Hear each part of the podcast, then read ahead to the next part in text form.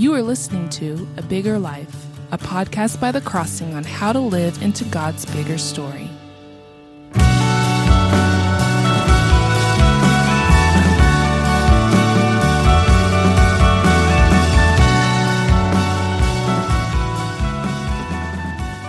Hi, welcome back to A Bigger Life. I want to look today at Psalm 52. And like so many of the Psalms we've looked at, this is written by David, King David, who lived about a thousand years before Jesus, a little over that. And it's written in the context of fear, the context of insecurity, uncertainty. That's what David was experiencing, going through. Those were his circumstances emotionally and his circumstances that were happening in his life when he wrote the psalm.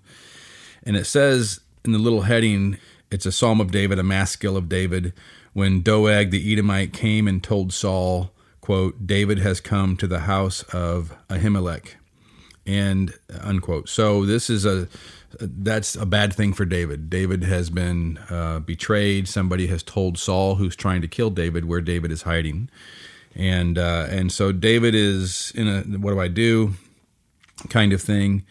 And uh, so when you read the psalm, that we're not going to look at the whole first part, but the whole first part is talking about how he's in danger of somebody who is being deceitful, somebody whose tongue is being used like a razor, a sharp razor to work deceit, and he is the victim. His circumstances have gotten fearful and insecure and uncertain because of the deceitful words of somebody who's trying to devour him. And I think sometimes we feel that way in our lives of people who are, through their words, in some way destroying us, cutting us, uh, through their deceit or through their gossip or through their slander or in some way the working of their tongue to to produce pain in our lives and I don't think that's uncommon. I think that's something that David talks about a lot in the Psalms and I think it's something that in one way or another we experience even when we don't know it.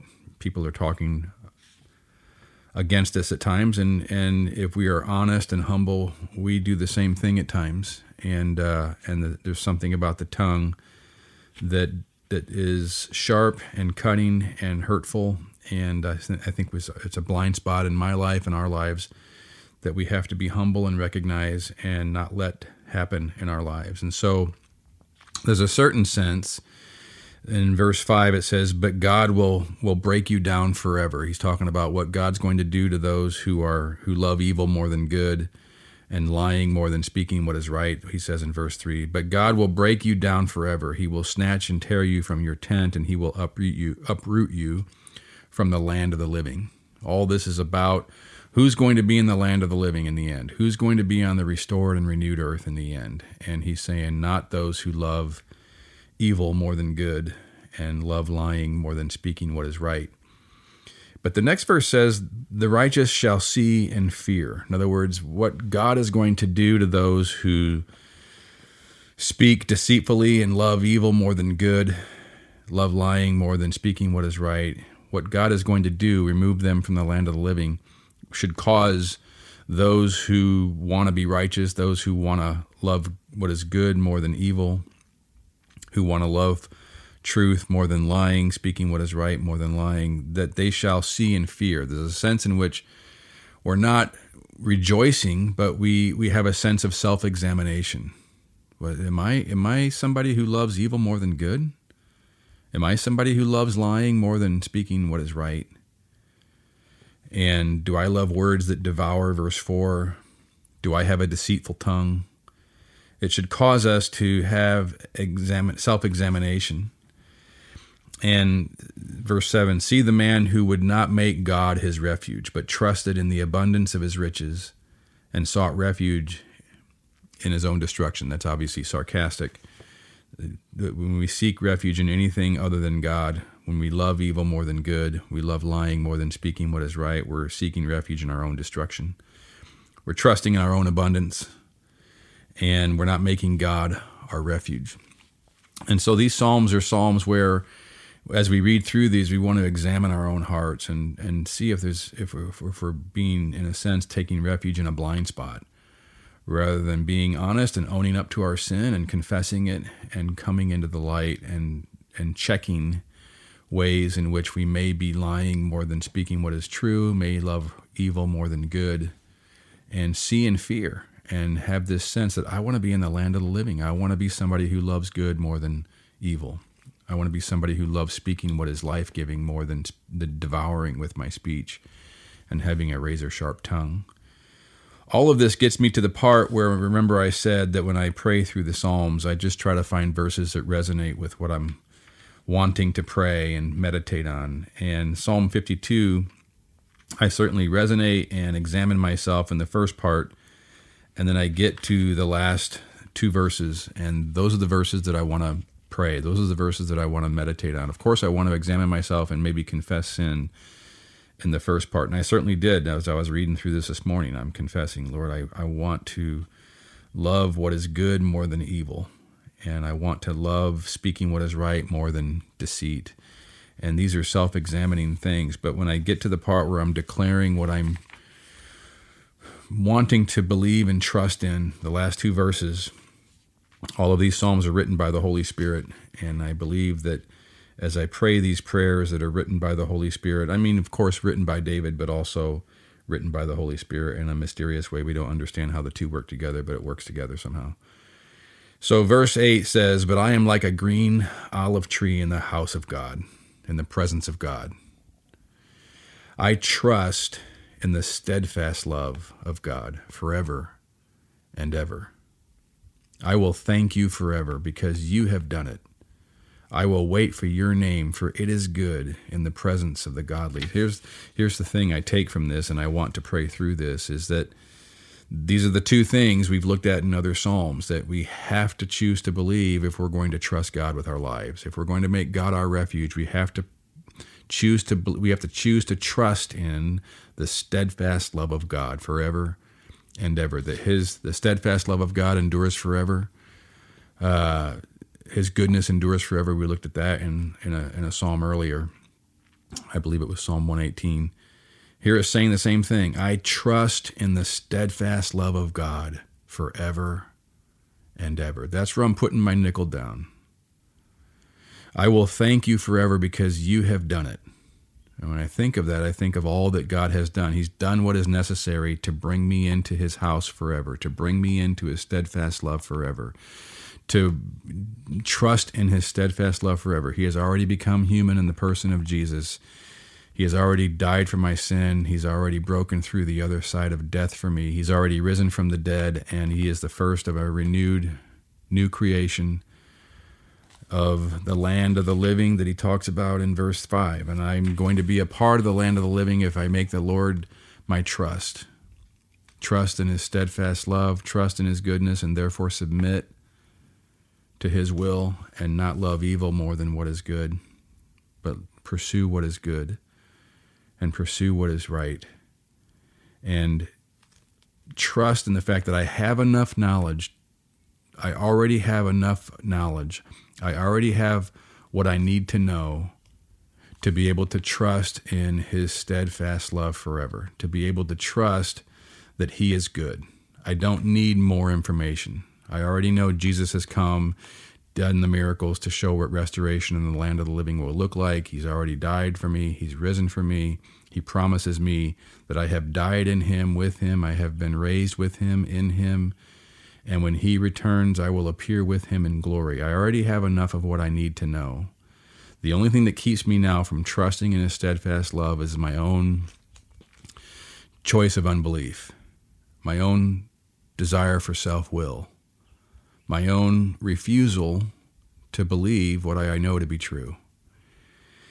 So I, I, I, pray these Psalms as a way to recalibrate my thinking and my faith and my trust. I want to repoint the compass of my faith back to true north, back to trusting in what I know to be true. The steadfast love of God is forever and ever and I will wait for his name, for his presence, for his faithfulness, for it is good.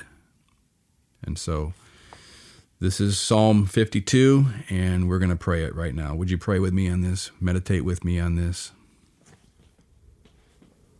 Lord, I think about the circumstances of fear, insecurity, threat, uncertainty that we all face right now in our country, in our community, in our lives, in our family. And it's no different than what your people, even King David, especially King David, had to face all throughout the centuries. That this is this is the context in which we live our lives right now until the full renewal of all things. We live lives in uncertainty, whether we know it or not. And the degree that we don't think we do, we don't feel it, is a degree that we're being blinded to the reality that we're we're trusting perhaps in the abundance of our riches. We're not understanding the reality of our situation, but we do always live in a context of uncertainty, a context of insecurity and fear, like David wrote in here. And our country is facing all kinds of uncertainties. We don't know how this year is going to end. We don't know how this month is going to end. I don't know how today is going to end. But I know that you are a God who, just like with David, you are intent with your steadfast love. Verse 1 says, The steadfast love of God endures all the day. In spite of these circumstances, I declare now the steadfast love of God. I agree with your word. I agree with what your Holy Spirit has written in your word. The steadfast love of God endures all the day. The steadfast love of God endures all this month.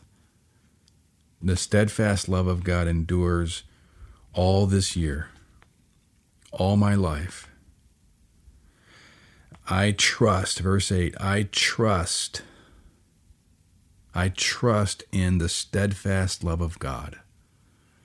I trust in your steadfast love for me in spite of my circumstances, in spite of my fears, in spite of my insecurities, uncertainties, I trust in, I believe in, I depend upon, I rest in, I commit to. I trust in the steadfast love of God for me. A steadfast love of God that will endure all today and all my life, all this year, all this month. I will never have a time in my life, not one second, that I am not in the steadfast love of God for me. David says, I trust in the steadfast love of God forever and ever, that your story for me is a forever story that your steadfast love is forever. Your steadfast love for me, toward me, upon me, is forever and ever. I rest in your forever steadfast love for me. I trust in your steadfast love for me forever and ever. I will thank you forever. Verse 9, forever. Because I trust in your steadfast love for me forever and ever. That's your love for me. That is forever and ever. I will give thanks to you forever. Forever I will be in the land of the living, renewed and restored in Christ giving thanks to you with full heart of gratitude in ways that I have no idea now, but I will give you thanks forever because you have done it. I don't even have a glimpse of how much you have done for me. I will one day see what you have done, and I will be overwhelmed with thanksgiving. I will be overwhelmed with gratitude and appreciation, and I will thank you forever and ever because I trust in the steadfast love of God for me forever and ever. I will wait for your name. You are Yahweh. You are the I am. You are infinite in your presence in my life. You are infinite in your steadfast love for me. I will wait for your name, for it is good, David says in verse 9. You are infinite in your goodness. And I have enough knowledge to trust. I can trust in your steadfast love for me. I can choose to believe your word that you have given me by your Holy Spirit. I don't need any more evidence. I choose to trust. I bow my head and rest. I bow my head and trust. Oh, I don't have to be fearful. I don't have to be insecure. I don't have to worry. I don't have to have anxiety. I can trust. I can rest. I can give thanks to you, in fact, forever and ever, because your steadfast love is from for me is forever and ever. I will wait because I know forever is the story. I know that you have done it. I am on the timeline that you have for me that is perfect. I trust your will, and so I will wait for your infinite name, for it is good. You are Yahweh, and you are my God. And I submit to you, and I trust in you and I wait for you. I know that you are present infinitely in my life now. I am like a green olive tree in the house of God, in the presence of God right now. I trust in the steadfast love of God forever and ever. I will thank you forever because you have done it. I will wait for your name, for it is good, and I will live in the land of the living forever and ever. The steadfast love of God endures forever and endures all this day. And so I trust and rest. In Jesus' name, amen. Thanks for listening to A Bigger Life, a podcast of The Crossing, a church in Columbia, Missouri. If you enjoyed this episode, please subscribe and give it a rating so people can find this content more easily, or consider texting it to a friend or posting it on social media. Thanks for listening.